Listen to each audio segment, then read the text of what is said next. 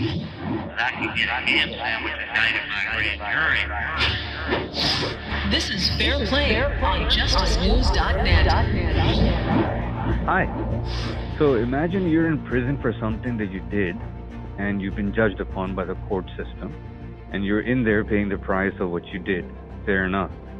But what happens when while you're in there paying the price of the wrong that you did, you get some extra benefits like being punched, beaten up, your balls being smacked with a rod, leaving you naked for a couple of days in freezing temperatures while you sleep in urine and shit all around you because they want to teach you a lesson. Punish you so bad that you never forget it. Yeah, I, I will never forget it. The way you took away my God given rights, which are protected by the Constitution as well, that you swore to uphold, I will not forget it. How you violated my rights, I will keep coming at you with such a force that you won't be able to push back until justice is achieved and you're held accountable. If you don't believe any of this, well, then let's speak with someone you can push back, and that is Trent Michael Taylor, because he proved through the highest court in America, the Supreme Court, that just because you work for the government, you can't fuck with me and get away with it. I will come and get you. Welcome to Fair Play, Trent, and thank you for your time. Hi, uh, this is Trent. I'm glad to, that you brought me on here so that I could speak and tell people my story of what really happened and let them know that we can stand up for ourselves. So, was there anything wrong in what I just read, Trent? No, not, not at all. If anything, you didn't cover enough of it. All right. So that's why we're having this interview. Uh, you know, first of all, I, I wanted to acknowledge your courage to stand up, not just for yourself, but also for so many others who are incarcerated and get violated every day, who don't have a voice yet, and also for being strong and not to take their pushback despite the odds against you. So I know it's going to be tough, but if you don't mind, tell us what happened. Take us back to how it started. Well, uh, you know, I, I I was on a Robertson unit uh, in Abilene, Texas, the maximum security unit, and you know they had um anything you wanted you could get. Well, basically what had happened was I had a knee pain. Always, it was always always bothering me, but they had me all the way on three row. I ended up overdosing on some pain medication that wasn't prescribed to me. So after I overdosed, I was sent to the hospital. Um, once I got out the hospital, for some unknown reason, they decided they were going to send me to a psychiatric hospital and say I tried to kill myself, which I never did. I never attempted to commit suicide. It was an accidental overdose. So, um, once I got to the, uh, it was called the John Montford unit. As soon as I got there, they, it was me and another offender, but we were, we went through the little bookend proceedings that they do and all that. So uh, they were taking me to the cell, and I remember uh, the three officers that were taken. There was actually four. One was a cameraman, and you had Officer Cortez, Officer Hunter, and Officer um uh I can't really remember the other one's name right off top, but uh Mm-hmm. while I was walking there you could you could smell like the whole hallway smelled like shit. Excuse my language, but Mhm. that's what it smelled like. Mm-hmm. So as soon as we get to the door, now mommy, I'm handcuffed behind my back in a pair of boxers only. I've been paraded around a whole unit in a pair of white see-through boxers. Why?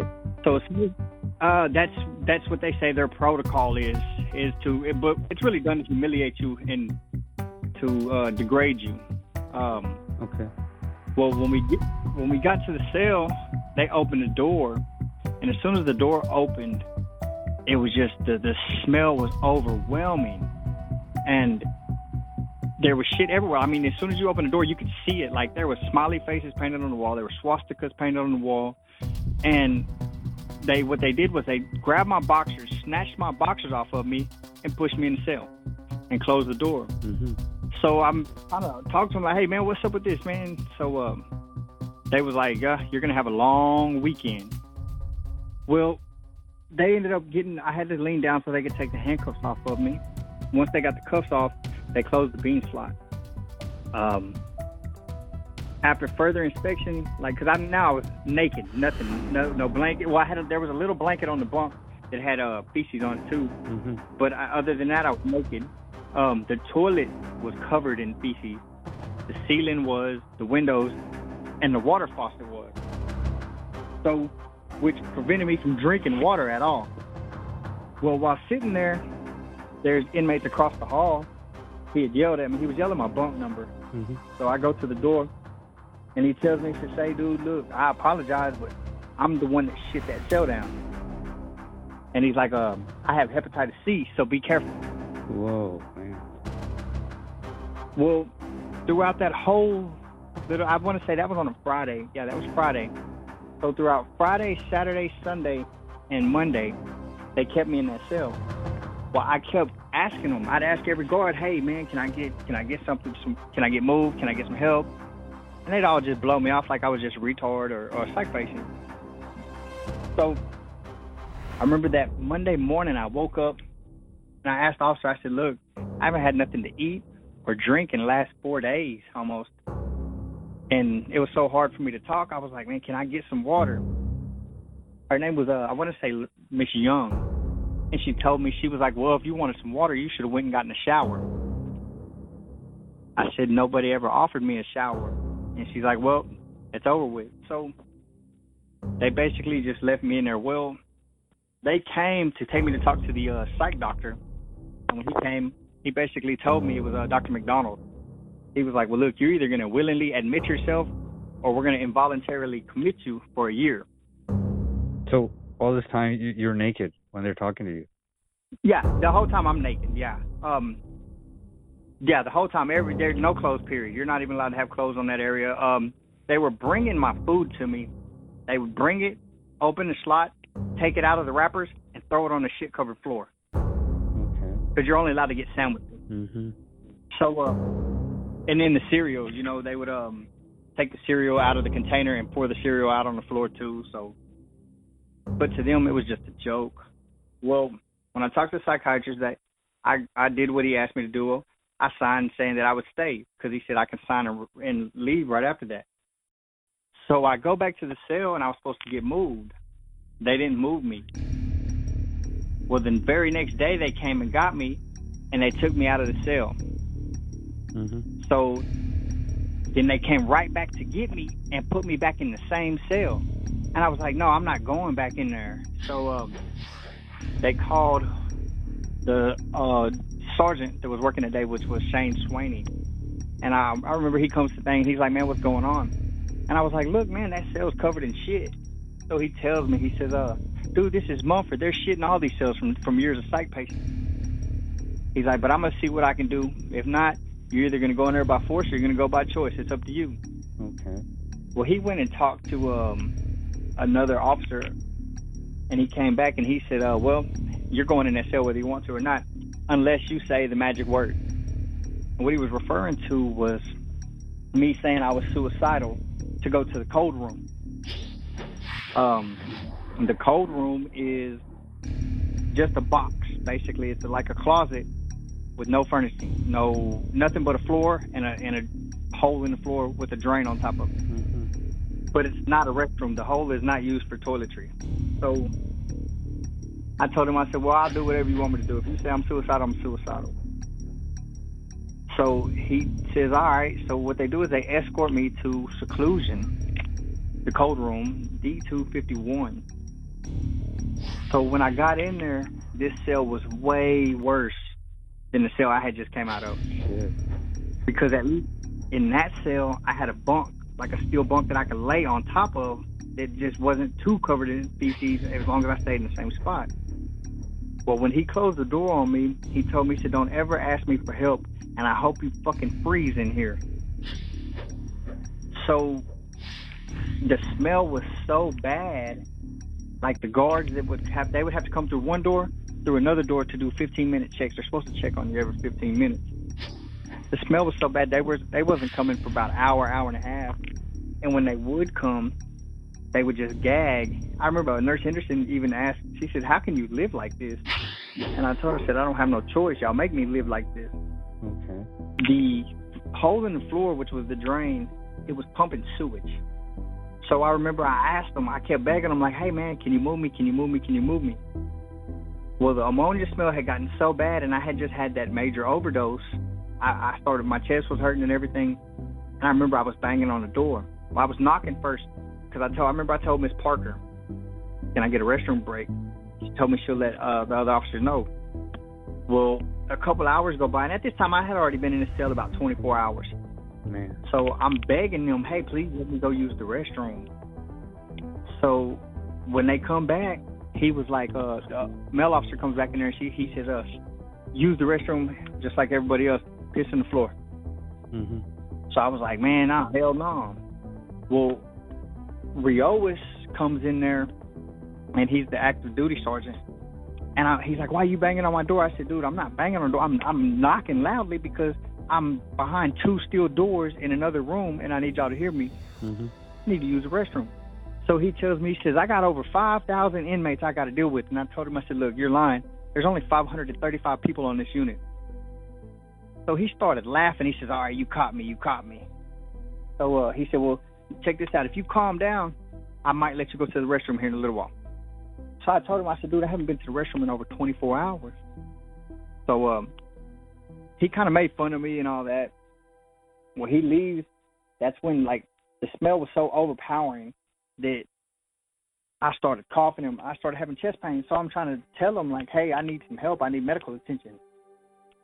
Well, it took him about an hour and a half, two hours to finally come back there. And I told him, uh, like, I told him, I said, man, I need some help. So they called the main infirmary, Nurse Henderson did, and the ER told them to bring me to the ER. Well, they said they didn't have the staff to bring me to the emergency room, so they were just gonna leave me in there. Mm-hmm. Well, they finally come. They're suited up. They have the camera on, and uh, well, prior to this, I lost all bodily functions in my bladder, and uh, something had happened to it where I, I, I just peed all over myself. But I tried to get it in the drain or towards that area, so I got on my hands and my knees and I started scooping raw sewage, trying to get it towards the door so that I'd have an area to sleep.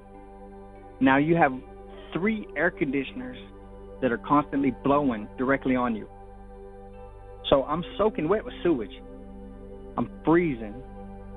So when they come in, Nurse Henderson once again, she was like, "What happened?" So Miss Parker told her, "Be careful. There's piss and sewage in front of that door. Don't step in it." So the sergeant, when he opens the door, I'm telling him, I'm like, "Hey, look, man, the train stopped up. Look how y'all got me living." And he, they had me handcuffed behind my back, standing there butt naked. And this was on video, but apparently they lost the video, is what they told the court. Well, they pulled me out, and I tell him, I said, man, I'm not a dog. I'm not supposed to be treated like this. And he says, you're right. I treat my dog way better than this. So he asked them on camera. He was like, hey, y'all go give me a towel so I can spot dry this shit that's in front of the door. So he took the towel and he cleaned up the spot where the officers would have to walk.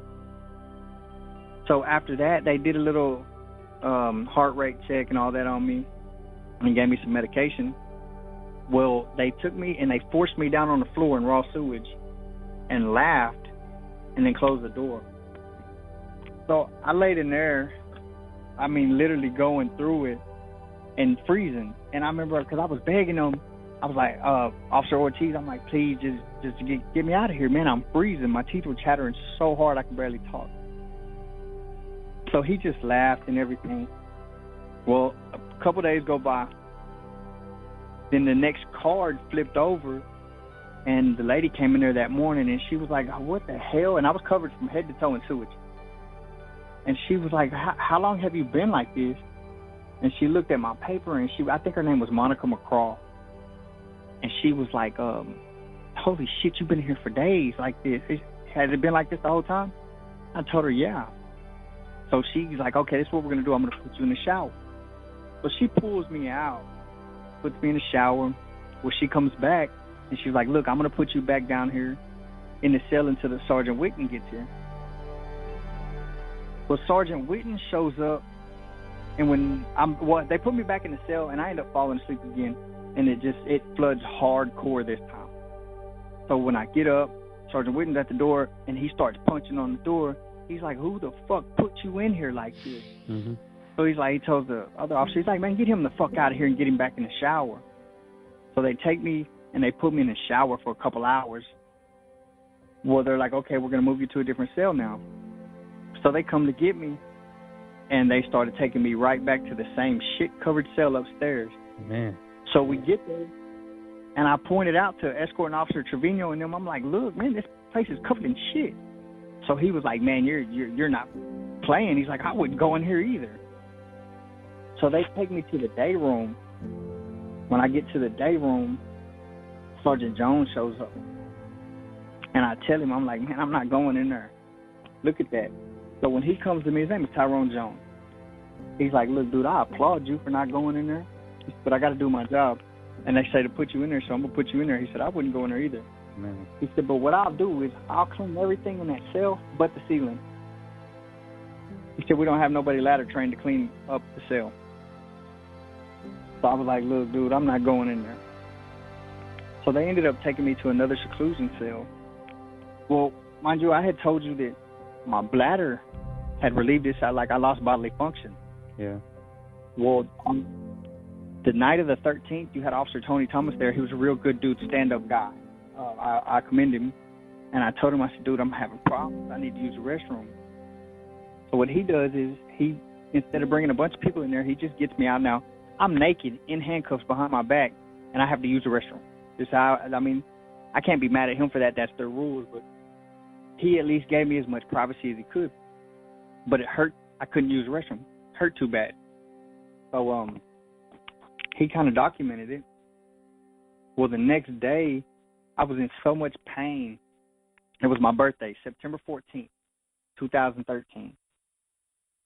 And I remember Nurse Orr came in there, and I told her, I said, "Hey, I need to see a doctor. I need to see a, a male doctor." Well, no, I said I need to see a doctor. So what she told me, this was a Saturday. She said, "Well, fill out a sick call. You can only fill out sick calls on Monday, and you can't fill them out when you're in seclusion because you can't have pens or paper. Man. So there was no way for me to fill out no sick call. Well, all day I lay there in pain, suffering. Like I didn't know what was wrong with me. I just knew that my bladder area, groin area was hurting really, really bad. So um, I want to say it was about five. What about food? What? Did you eat anything after that? Um, I was able to eat a sandwich in that cell. That's it. That was a, another seclusion cell, but it wasn't the same.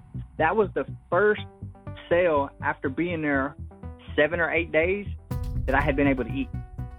hmm That was the first time I had got to eat. Now they were giving me a little bit of water. What they would do is they'd give me like a little two ounce fluid cup of water here and there, depending on what officer it was. But Tony Thomas, commendable guy, he gave me everything I was supposed to get. And uh, he's the one that told me, he said, Look, dude, what they're doing to you is called deliberate indifference to your health and safety. He said, You do not forget that.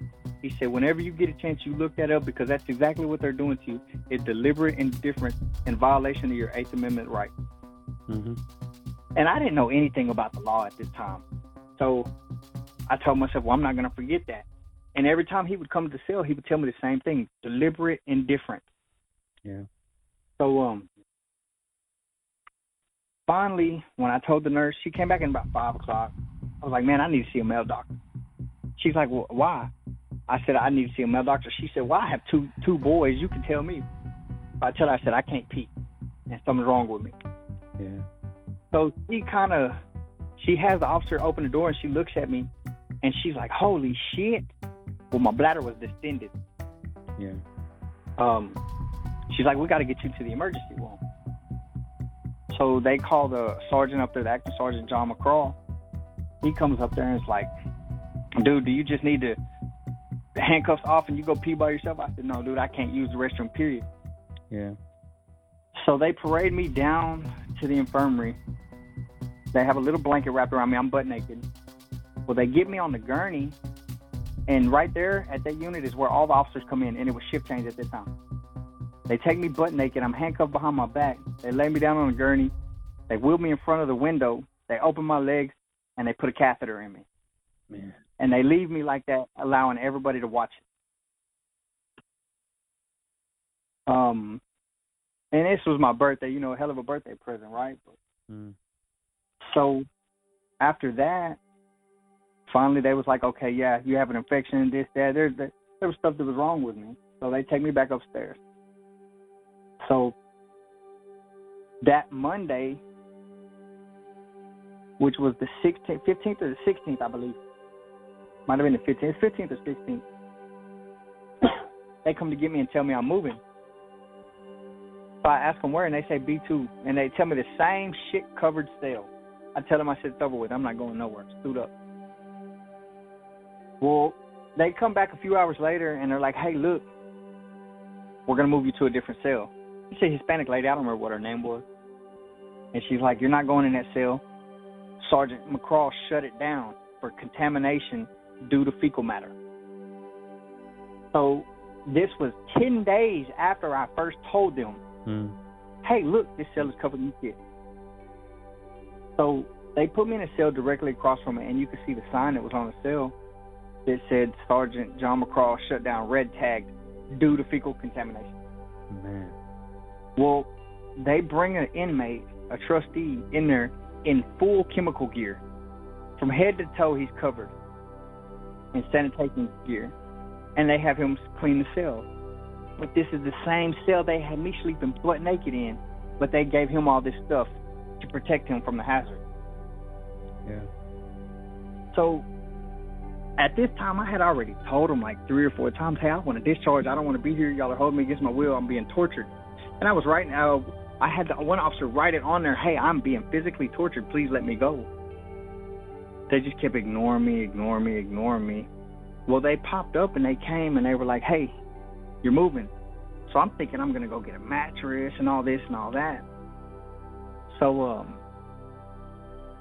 they taking me and they're laughing. And I'm like, what's up? They're like, yeah, you're going to A13 row. I don't know what it is. So when I get to A13 row, it's called their suicide prevention program. Mm-hmm. You're butt naked on Johnny's, no mattress, no nothing for a minimum of 15 days. No human interaction, nothing, no toothpaste, no rag, no soap, nothing. That's suicide prevention. Uh, you that would make me commit suicide, Yeah, not prevent it. yeah, and- you only get five pieces of toilet paper a day. Mm-hmm. Um, so they had me there. Um, You spent 15 days. well, they were starving. You, you spent 15 days there.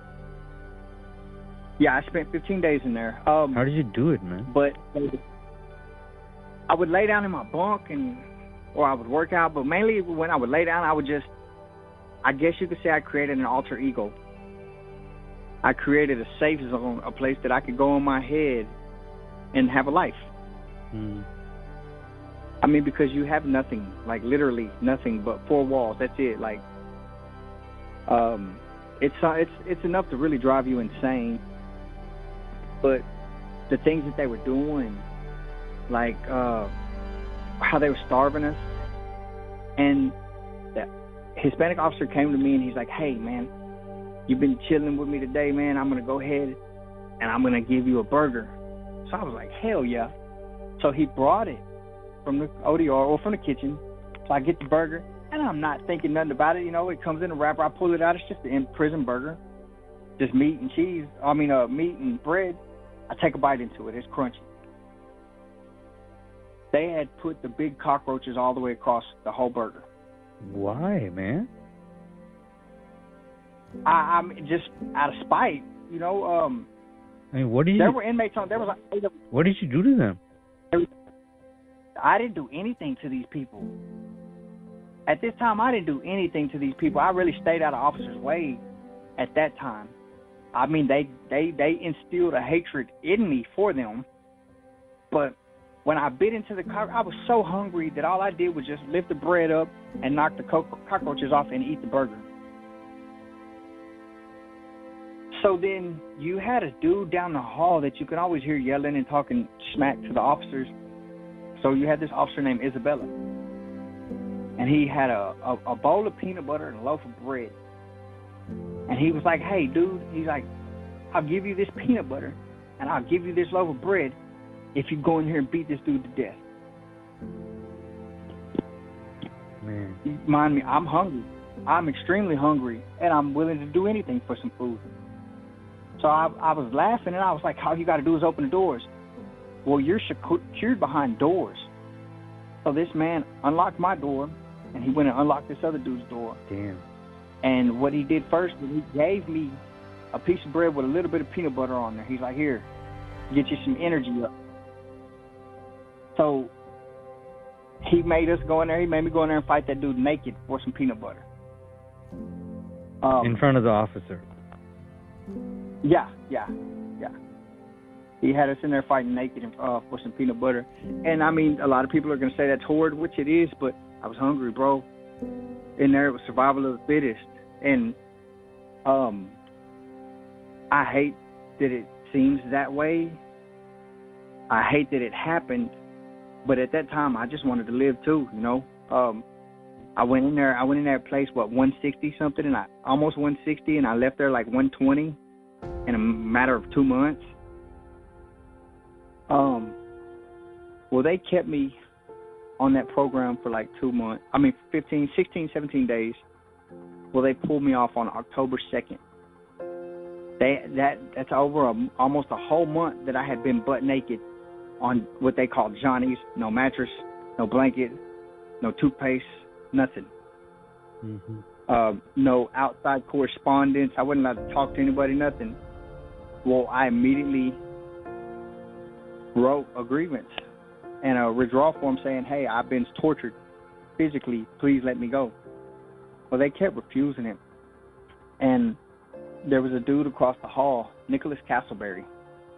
He had um a hot Cambro, a Cambro with some 200 degree liquid fell on him and melted his legs. Yeah. And they they used to make him crawl around for fun. They would take his uh, walker from him or his wheelchair from him and make him crawl from one end of the unit to the other end of the unit because they thought it was funny. And he was telling me about his lawsuit. The guards used to Do that. Yes, yes. Mhm. So when he was telling me about the lawsuit, he told me, he said, look, there's a thing called uh, summary judgment. He said it's what killed him in his lawsuit. And I didn't know anything about summary, I mean, anything about the lawsuit stuff or the law except for what the old man Tony Thomas had told me deliberate indifference. So we were talking, we were talking, and I decided, you know what, I'm going to get a law book. So I was writing to law library, they was bringing me stuff. Well, all I did for a whole entire month, all day, every day, was copy legal work down. Mm. I finally, oh well, you had this lady named Melissa Olmstead. That's the one that I went to trial, ended up going to trial, representing myself on her, and won. So we get into it about something. I don't even really remember what it was. Mm-hmm. And um, so I said a few choice words to her. She said a few choice words to me. Well, oh, I I, I wanted my mail. I had some legal mail, and I I had been out of uh I had been eligible to get it for over a week. So I stuck my arm out the slot, and I said, "Please go get the sergeant." She's like, "Give up the slot." I'm like, "I'm not gonna give up the slot until you go get the sergeant." So uh, finally, they go get the sergeant. And I tell him, "Hey, I'm supposed to get the mail a week ago. I need it." Well, they write me a case. They put me on food loaf and all that for for jacking the slot. I was not. I mean, I was combative as far as like I wouldn't give up the slot, but I wasn't dangerous or doing anything to harm anybody. I was just sitting there reading a book. Mm-hmm. Well, when they put me on food loaf, the next morning they brought me a food loaf that was a month past the expiration date. Mm-hmm. So I'm telling the officers, and they see it, and they're like, "Wow, um, you know, maybe it's just an error." Well, the next day they're doing the same thing, bringing me food loaves that are months past the expiration date. Mm-hmm. And you had the officer Christina Gibson. She said, "Look, dude, I'm not giving this to you. I talked to the lieutenant. We're gonna put you back on regular trays." Well, when that happened, the next day, Miss Olmstead worked over there again. She come to my cell and she was like, "Well, I see you cried like a little bitch and got off food loaf." So I'm like, "All right." Well, she ended up skipping me at lunchtime. Mm-hmm. Didn't get my lunch or nothing. So when she came back later on, I'm, I pulled her pulled her over. My like, hey, why are you steadily tripping with me? So uh, no, she gave me the lunch. Yeah, she gave me. It was the dinner she jacked me for because that's when we had our little incident. But she gave me the lunch, and uh, I'm like, hey, why are you steadily tripping with me, man? I ain't done shit to you. And she's like, you're always running around here crying like a little bitch and this and that and writing grievances. And I'm like, what does that got to do with you though? And uh, so that's when we had our words, and the bean slot was open because she was grabbing a tray. Well, she had a two foot pry bar, and she took it and she ran it through the bean slot and hit me in the groins and the pelvic area. Why? And then she, I, I don't, I mean, I guess 'cause she didn't like what I told her because I, I was talking shit to her. She was talking, we were both talking shit to each other. But I mean, I'm an inmate. She was an officer. She's supposed to be able to keep her cool. And really, I believe she started it. So I mean, I had the right to defend myself, whether it be verbally or physically. In my mind, that's what I've always been taught. And so when she ran the steel bar through there, she hit me in the groin, and I, she got me really, really good, like to the point where I could barely even walk. Mm. So um, they that's when they jacked us, me and my celly, for our food. At, at dinner time, they didn't open our slot again. Well, when the next shift came on, I told the officer, I'm like, man, look, and I was trying to show him, like, look, look, I'm messed up, man. I need some uh, medical help immediately. He's like, oh, you're being too demanding. Fuck you. Well, about four or five officers come through, and I'm telling them all the same thing. Nobody's eh, paying attention. Well, Miss Parrish, the nurse, she comes through, and I show her like, "Hey, look," and she's like, "Holy shit, I'm getting you to the emergency room." So they get me to the emergency room. I'm talking to the officer, uh, to the nurse, and all that. Well, she prescribing me medication and all this, and she's like, "Okay, yeah, there's some injury here," and um, so as soon as she she's like, "So what happened?" got kicked or what? What happened? I'm like, no, I got hit by an officer. So she's going and she's like, you got what? I said, I got a, it's an assault by an officer. She's like, hold on. So she steps out of the room. She comes back in a little while later, and she's like, okay, we're done here. It's over with. So he can go. And I'm like, what's up? She's like, nothing. But she basically came back in and said, hey, there's nothing wrong. Get him out of here. Mm. Um, now that we know it's the officer, we're not going to go against our officer. Qualified immunity. But they gave me the ice pack. Yeah. That's basically what it was. And she she gave me an ice pack and she gave me medication. She gave me an ice pack for the swelling is what she put on my documents. And then an ice pack for the I mean uh ibuprofen for several days several days for the pain. Mm. So then she did her little paper, but I wasn't allowed to see it or anything. But I kept telling them like, "Hey, what's up with the pictures? Y'all need to take pictures." They're like, "Nah, we're not taking no pictures, dude." I'm like, "Why?" Supposed to, and they they refused to take them. But this was the same sergeant that I had got into with over the shit, Sergeant Riojas. We had so many run run-ins, me and him. We did, and he's the main one. I'm still on my lawsuit, hmm but um, they came back and they told me, and there was a witness that seen her. He didn't see her where she hit me, but he seen her take her bar and run it through my slot, and he seen me drop. Mm. Um, because me and him had been talking to each other at first, and he's directly across from me. Well, they came and said that I was just mad at her, so I was lying on her.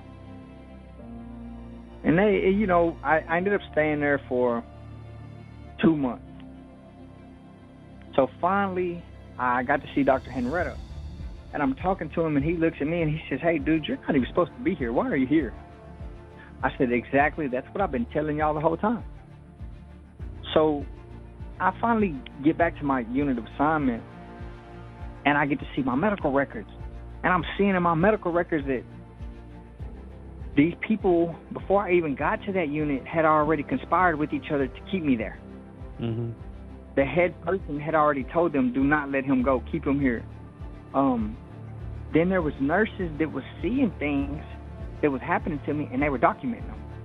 Mm. They wasn't telling the officers they were documenting them, but they were putting them in there. Mm. So, I um, I started going to the law law library, and I found a guy named James DeMoss. And I told him, I don't want you to do my legal work for me. I want you to teach me how to do my legal work. So he did. So I studied all day, every day. It's all I did. I'd go for four hours guaranteed every single day. Then I would read law every day for about eight or nine hours in my cell. And I would look at other people's stuff, and I, I, I kind of got the get gist of what's going on. Mm. So finally, it took me almost a year to actually draw up the have the lawsuit ready to go. It was, I want to say, 49 defendants within those 49 defendants, there was like 365 claims. And in my mind, still to this day, I feel like I can show you the paperwork where every one of those officers were involved in it. Mm. But yet the court granted them qualified immunity. When I finally made it to my first trial, out of 49 officers and 365 claims, there was only one officer and one claim. And that was with Melissa Olmstead, the officer that hit me with the beanball. Mm. So they ended up taking me to trial. Well, I took them to trial. So when we get there, mind you, I had never been to, to a trial representing myself, especially a federal jury trial. And I had asked to produce witnesses. I, you know, I had turned in subpoenas and all that. Well, the courts told me since I didn't have no money, I couldn't have no witnesses. Okay. But the courts also told me that I couldn't have a lawyer represent me either since I didn't have no money.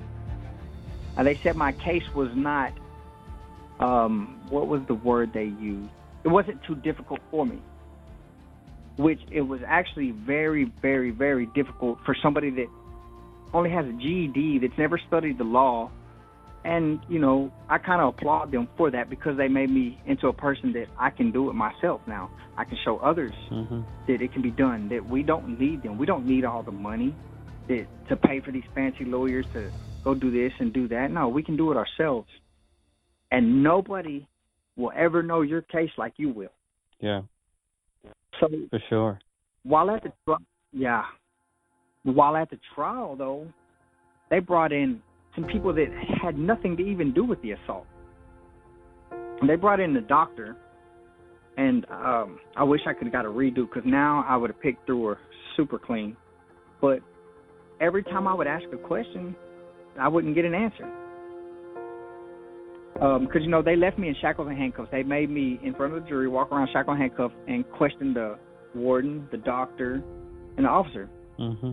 And there was a couple incidents where I showed like, hey, well look, here this is and here that is. Well, the doctor she kept saying something because there was a medical record saying showing that you could see where she checked that there was an injury. The nurse did, Mm. and then later on came back and scratched it out. Man.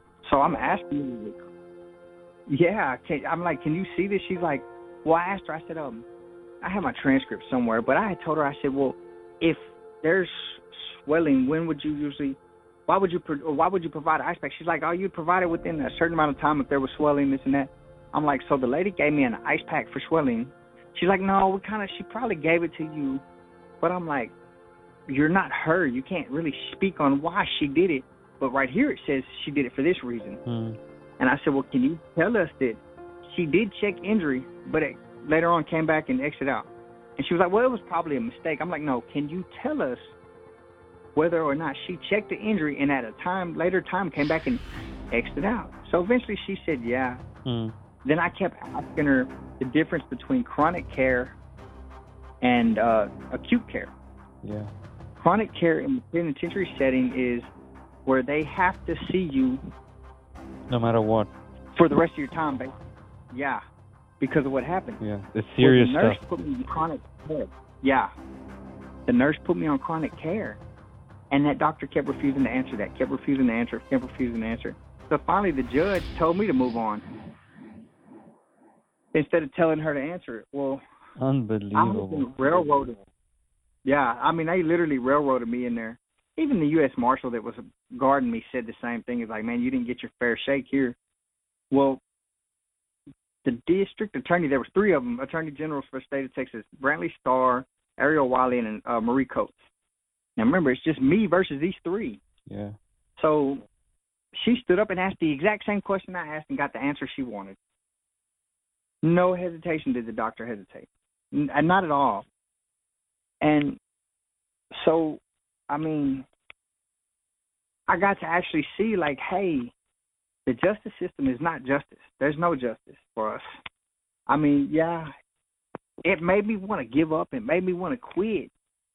But right before the jury went in there to do their selection, they asked them to step out, and this is my first real live run-in with qualified immunity. And Ariel Wiley asked the uh, uh, the judge if she he could enter a qualified immunity instruction, and he told her he said, "Why would I do that? Because your client says she never hit him. So why would I go back and tell the jury that if she did hit him, it was justified? Mm. So he denied her qualified immunity. And you, I got to see right then that they played with it to play with people's lives. Mm. They're like, hey, let's just use this, throw this out there just to fuck them over and, and destroy their constitutional rights. Even though this is not something that was put in the Constitution, this is something that was made by the Supreme Court. You know, once he denied it, I was like, okay, well, they go back there. I asked the Attorney General if she would come speak to me, you know, while they were in there, but wanted to talk to her about some stuff, me not getting my copies from them and that. She refused to even talk to me. She just looked at me like I was retarded and left. Mm-hmm. Well, Brantley Starr came to talk to me, and he's the, he was the third Attorney General, the first Deputy Attorney, something like that. He was number three in the state of Texas. Well, he was very polite, very well mannered, and you know we talked. Um, I heard her, Miss Wiley, tell him though. She's like, "Yeah, this is gonna be open and shut. They'll be back in about ten minutes. This guy's a loser." Man.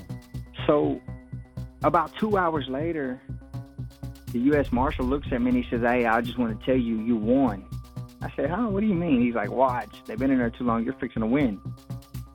Well, the jury sent a question out and they asked if they could see a picture of the two-foot steel bar that I had been hit with. Um, the judge denied it. Told him no. Man. Well, they came. They came back in, um, and they had been asked four questions. One, was she liable? Basically, did she do it, and should I get some money for it? And they said yes, she did it maliciously. Did maliciously intent to, intent to cause harm. But they said I didn't deserve no money. The jury said that. Yeah, the jury said that I should get zero dollars and zero cents. Mm-hmm. Um, basically, what happened was because I ended up over all the court fees. I believe I was charged like eight or nine thousand dollars.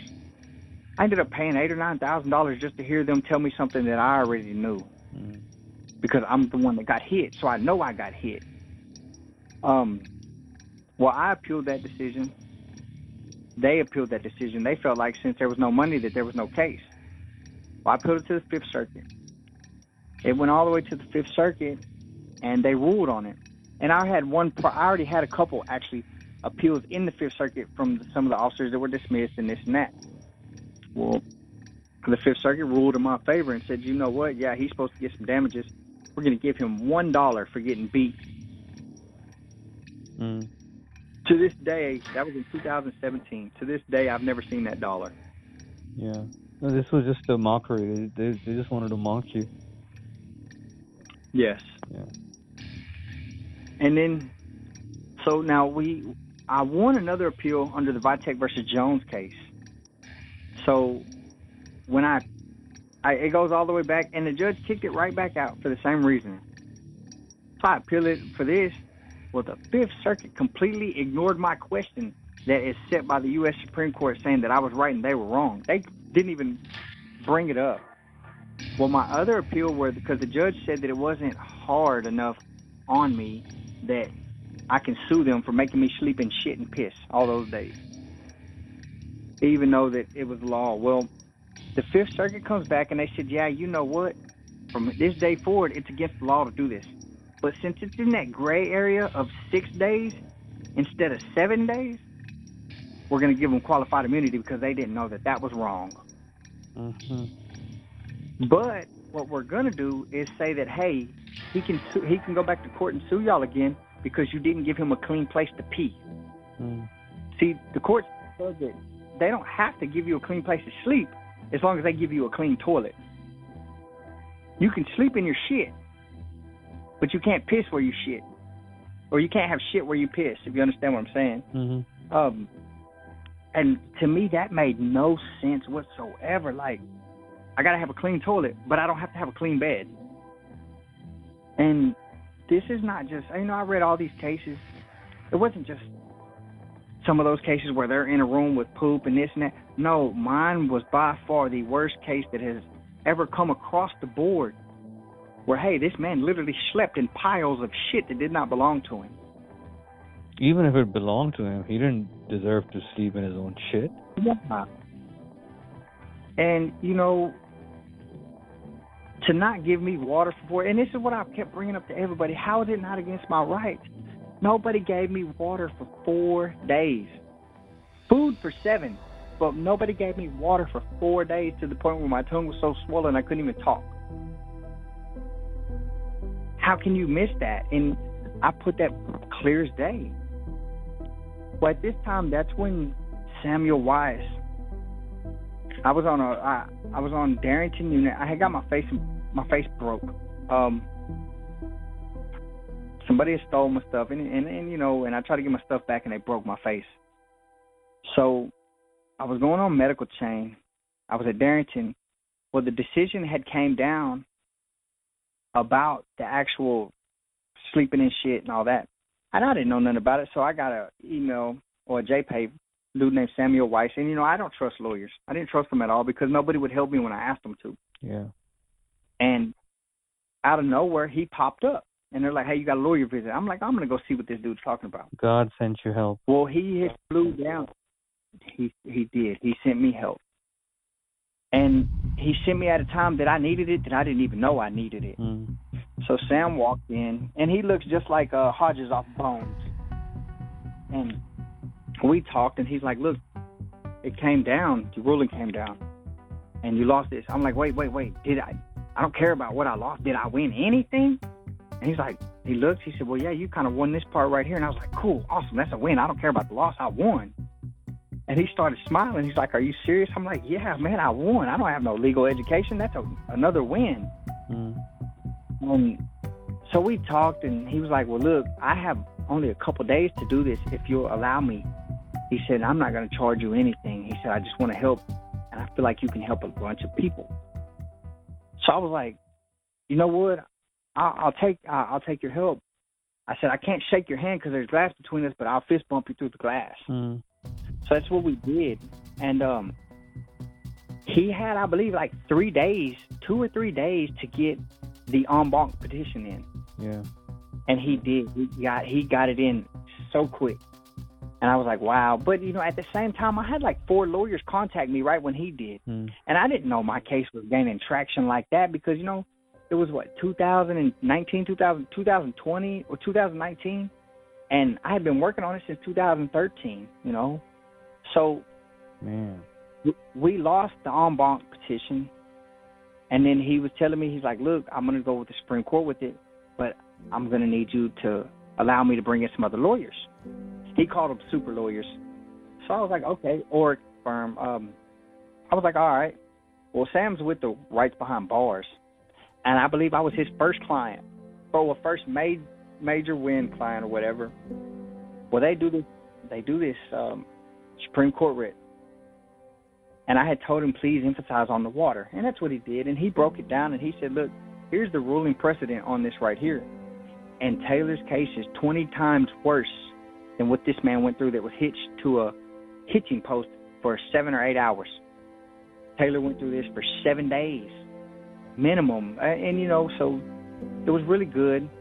So they had a lot of qualified immunity cases that came up. I know there was one that I thought about where they shot this little 10 year old kid while they were trying to shoot his dog, a little bitty Chihuahua dog, and a harmless dog. Well, and then there was another one where they they gave the cops qualified immunity for stealing like two or three hundred thousand dollars out this dude's house, solely because they had never been cops had never been sued before for stealing. So they said they didn't know it was illegal to steal. Shit. They gave him qualified immunity. So I was like, man, I know I'm out of there. I just got a whole shit case. Well, there were several times where I wanted to fire Sam just because, you know, I'd get angry and I didn't hear things fast enough. And when all the rulings came, they didn't make a ruling on mine. Sam was like, well, yeah, they kind of overlooked us again.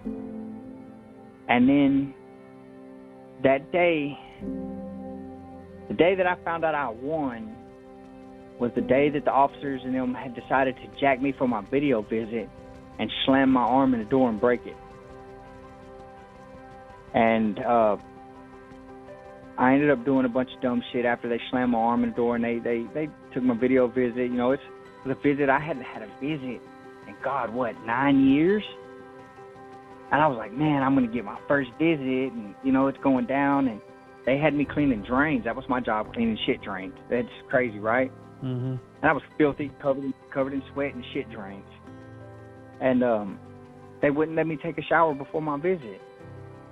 And I'm like, dude, everybody gets a shower, just let me shower. And he tried to lock me in my cell, and but my arm was right there, and he just slammed the door, slammed the solid steel door on my arm and cracked it. Damn. And um, they blamed everything on me. So they locked me up. And they locked me in a freaking cell that the toilet was leaking. That's what's so crazy. But then I started getting all this all this media attention. Like people were trying to write me and I'm like, What's going on? And they're like, Hey, you just won in the Supreme Court. You just won the first qualified immunity case out of Texas. And only three people have done it and you're the third one to do it and the first one to do it in sixteen years Beautiful. and oh, I was ecstatic. That's beautiful. Yeah, I was ecstatic. And, and you know, in September, I want to say I, I went to send my my first lawsuit off September 13th, 2013, 14, and I prayed. And I didn't know I didn't know nothing about the law really at that time. I didn't even know how you got to the Supreme Court, but something in my head told me that my case was bad enough to go to the Supreme Court. And I was thinking that it would go just because it was bad. Mm. Like you're not supposed to do it. I, didn't know you had to go through certain channels and appeals and all this at that time. But I prayed. I was like, God, please let it go to the Supreme Court and let me win, and and let me be able to do something for my son. And that day that I found out I won the Supreme Court, I broke down. I broke down and I thanked God. Like I thank you because I I done it. Yeah. I'm from the streets. I got a face covered in tattoos. I, my head's covered in tattoos. I, I don't have no legal education. I don't have, you know, all I knew was guns, violence, drugs. And I made it. I did something that nobody else had ever done where I'm from. Not even that. Nobody ever in the country has done something like this except a few. And I had basically done it all by myself with no help until the very end. Yeah, you know, like they say, uh, this is how God works. You only needed God, and He showed that you didn't need anyone else except God, and He made it happen. So this was Taylor versus Riojas. And on November 2, 2020, the Supreme Court decided Taylor versus Riojas, holding that the U.S. Court of Appeals for the Fifth Circuit erred in granting qualified immunity to correctional officers sued by Trent Taylor regarding the conditions of his confinement in a Texas prison.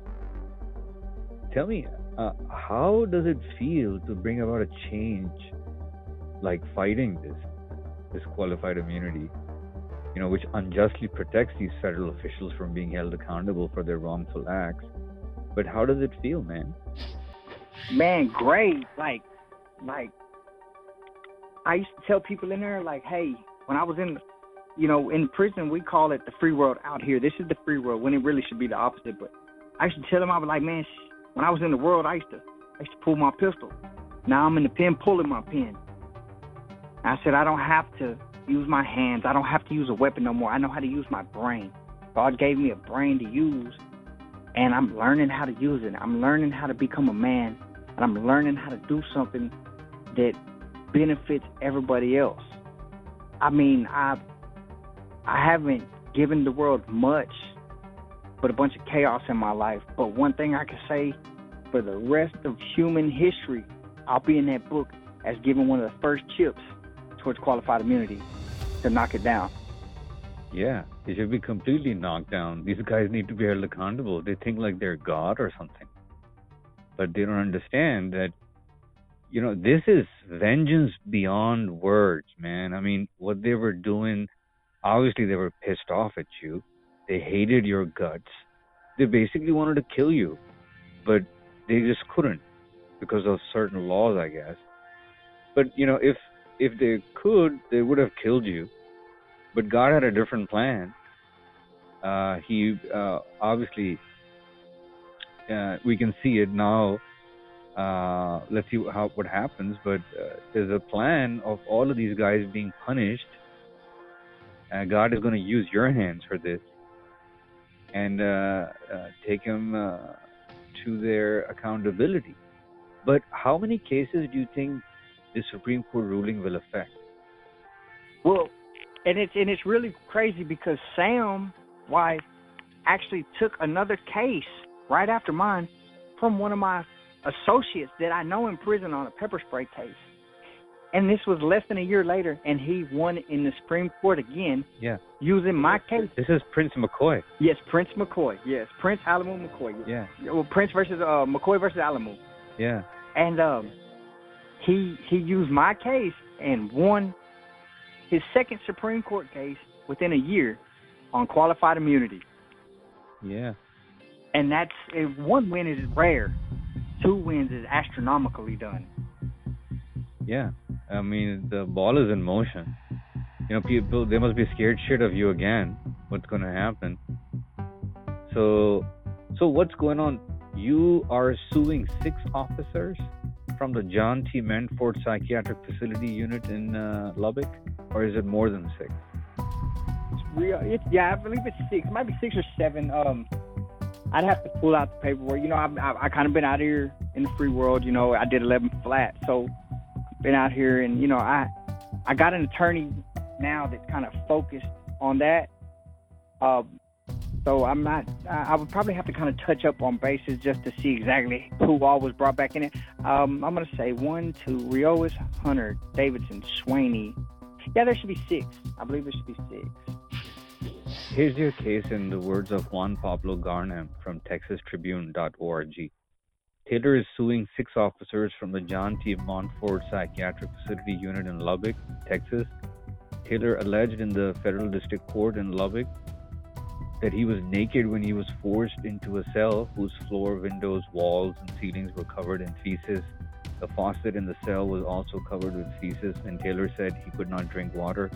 After three days, Taylor was transferred to a cell with a clogged drain overflowing with raw sewage. That cell had no bed or toilet.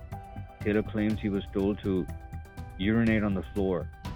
No reasonable correctional officer could have concluded that, under the extreme circumstances of this case, it was constitutionally permissible to house Taylor in such deplorably unsanitary conditions for such an extended period of time, the ruling said.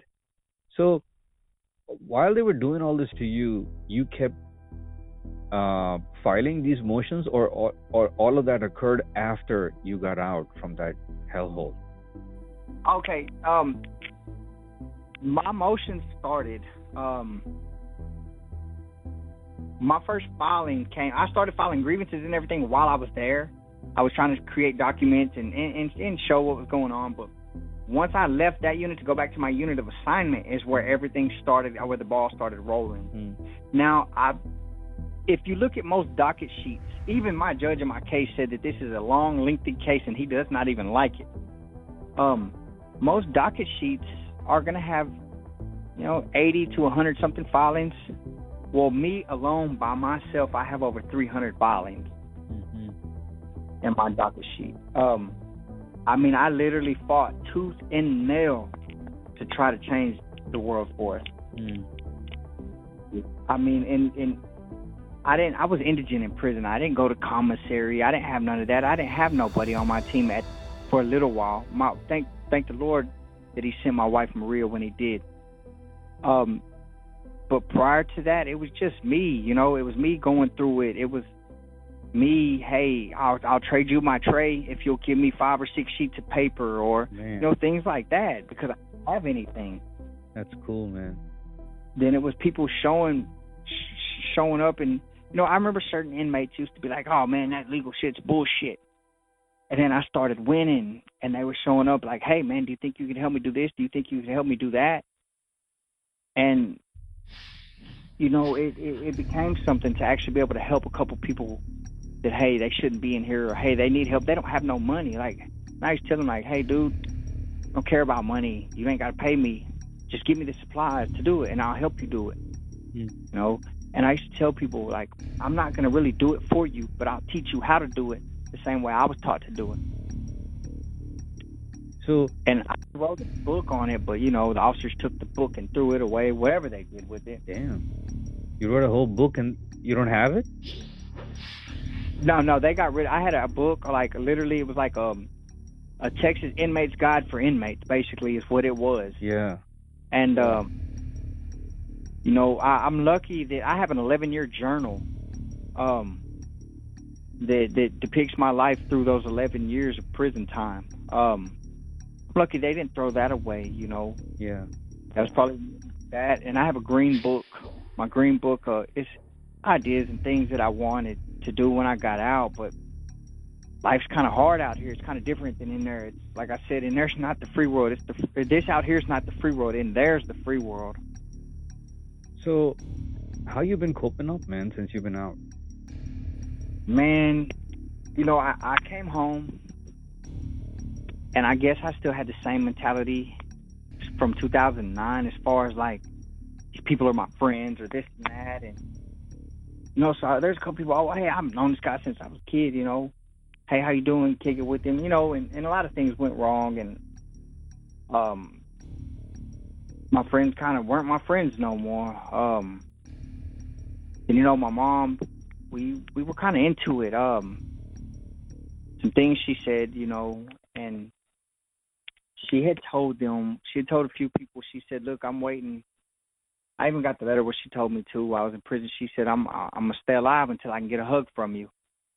She said, "That's all I need is a hug, and then I'll be ready to go."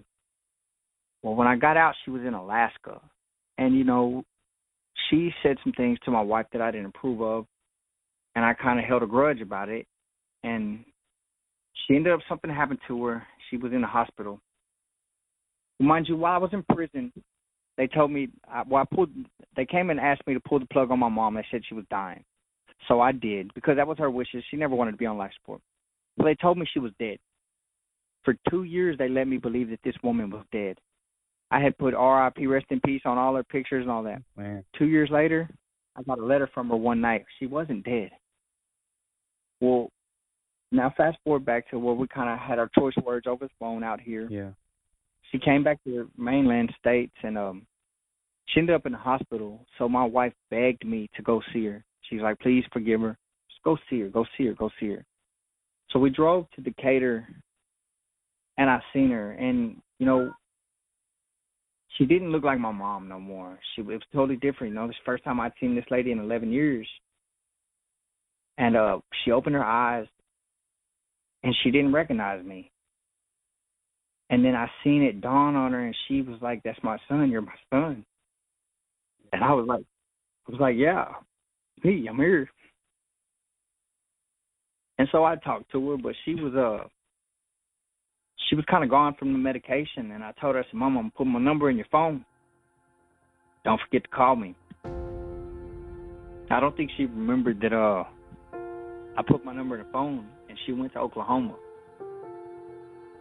And I uh excuse me uh so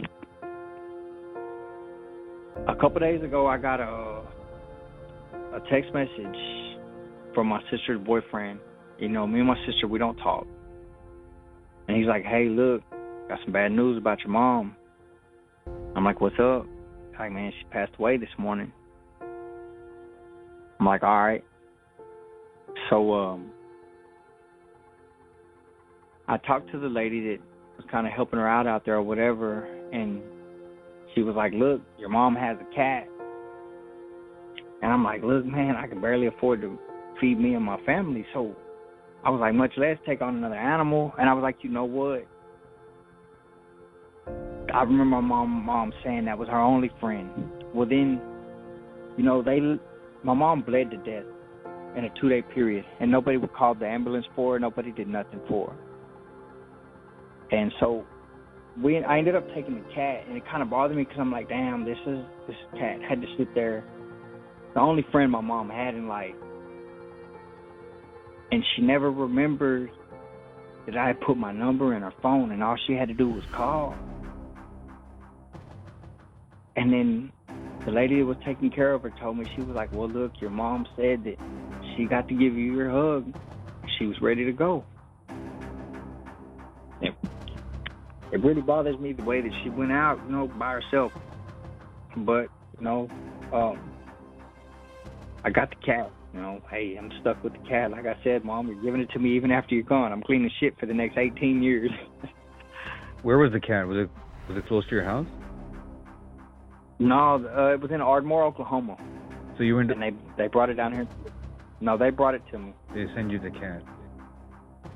Yeah, they they put it in a crate and they brought it down here. And what's crazy is um I have a, a person that is basically my brother. We grew up in the same house together. My stepdad was his dad. And he pulled the plug on his mom last week. She was on life support and her and my mother died the exact same day.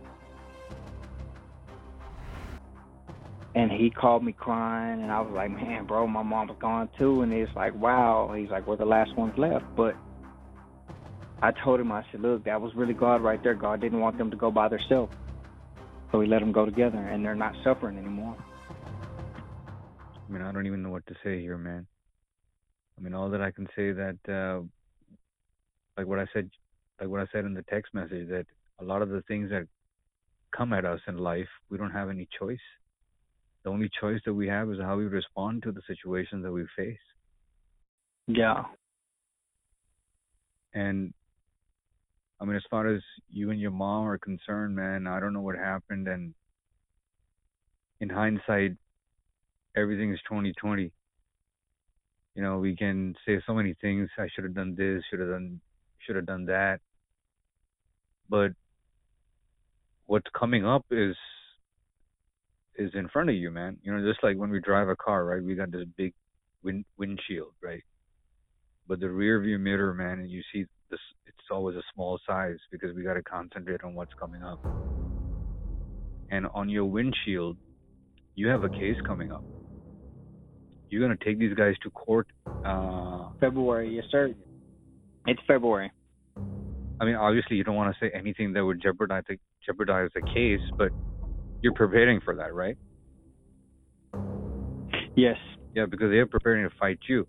Because the advocates of qualified immunity, they warn that there's a fear that if the officers get sued, they'll be less proactive and more reluctant to intervene in potentially in potentially risky situations.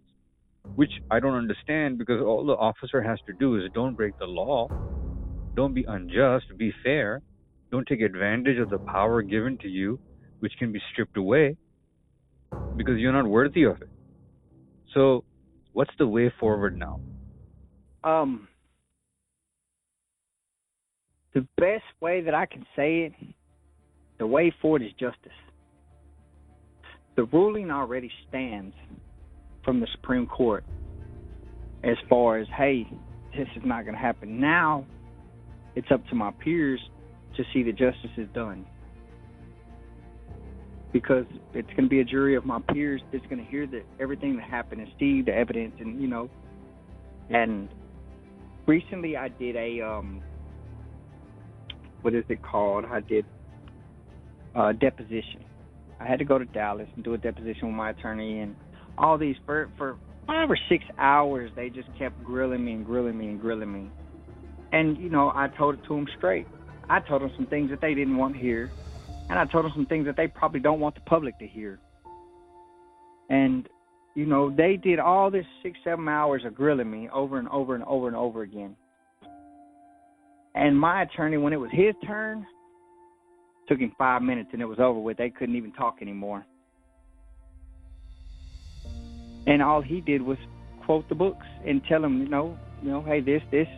But he showed me that David Henderson is the real deal when it comes to that, and he has my back basically, and he has everybody's back on this qualified immunity, and that he's going to make sure that justice is, is is brought forth the way that it's supposed to be. So your attorney is David Henderson. Is David Henderson? Yes. How happy are you? Of with the Ellwanger firm. Um, I I'm ecstatic. I am ecstatic. Um, my my trial attorney is yeah he's he's the real deal. Um, so I kind of felt like, especially when I see him on MSNBC, I'd be like, oh, hey, I got, I know somebody famous. and then somebody told me, well, I think you're the one that's famous. I'm like, no, nah, I'm just some ordinary guy that, you know, tried to fight for my rights. They refused to lay down. Yeah. The main ruling has come down from the Supreme Court. You know, that's that's if I was going in there and that jury told me that I didn't deserve anything, I'd be content because I changed something. I knocked a chip in qualified immunity. I did that, you know, and for me, that's a win. In in the whole experience of actually going into court and and winning and being able to show people that we can do this ourselves, eh, it's worth it, bro. I'd go through it all again because that moment of winning and knowing, like, hey, I changed something for the betterment of our nation, I'd do it all over again. Because that one moment that one moment overruled everything. It, that feeling that one moment to know that hey i helped some people that i'll never even meet in my life. Hundreds and hundreds thousands of people. Whether it be because my ruling stands for police guard police officers and guards and to know that i changed it if I had, I mean, you know, I wouldn't choose to go through it, but if I had, if it had to be done, I'd, I'd make the sacrifice. You're listening to Fair Play on justicenews.net.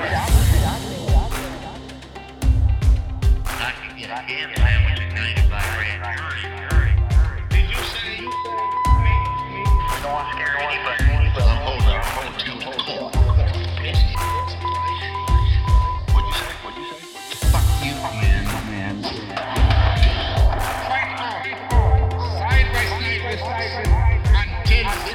until. This is Fair Play on justicenews.net.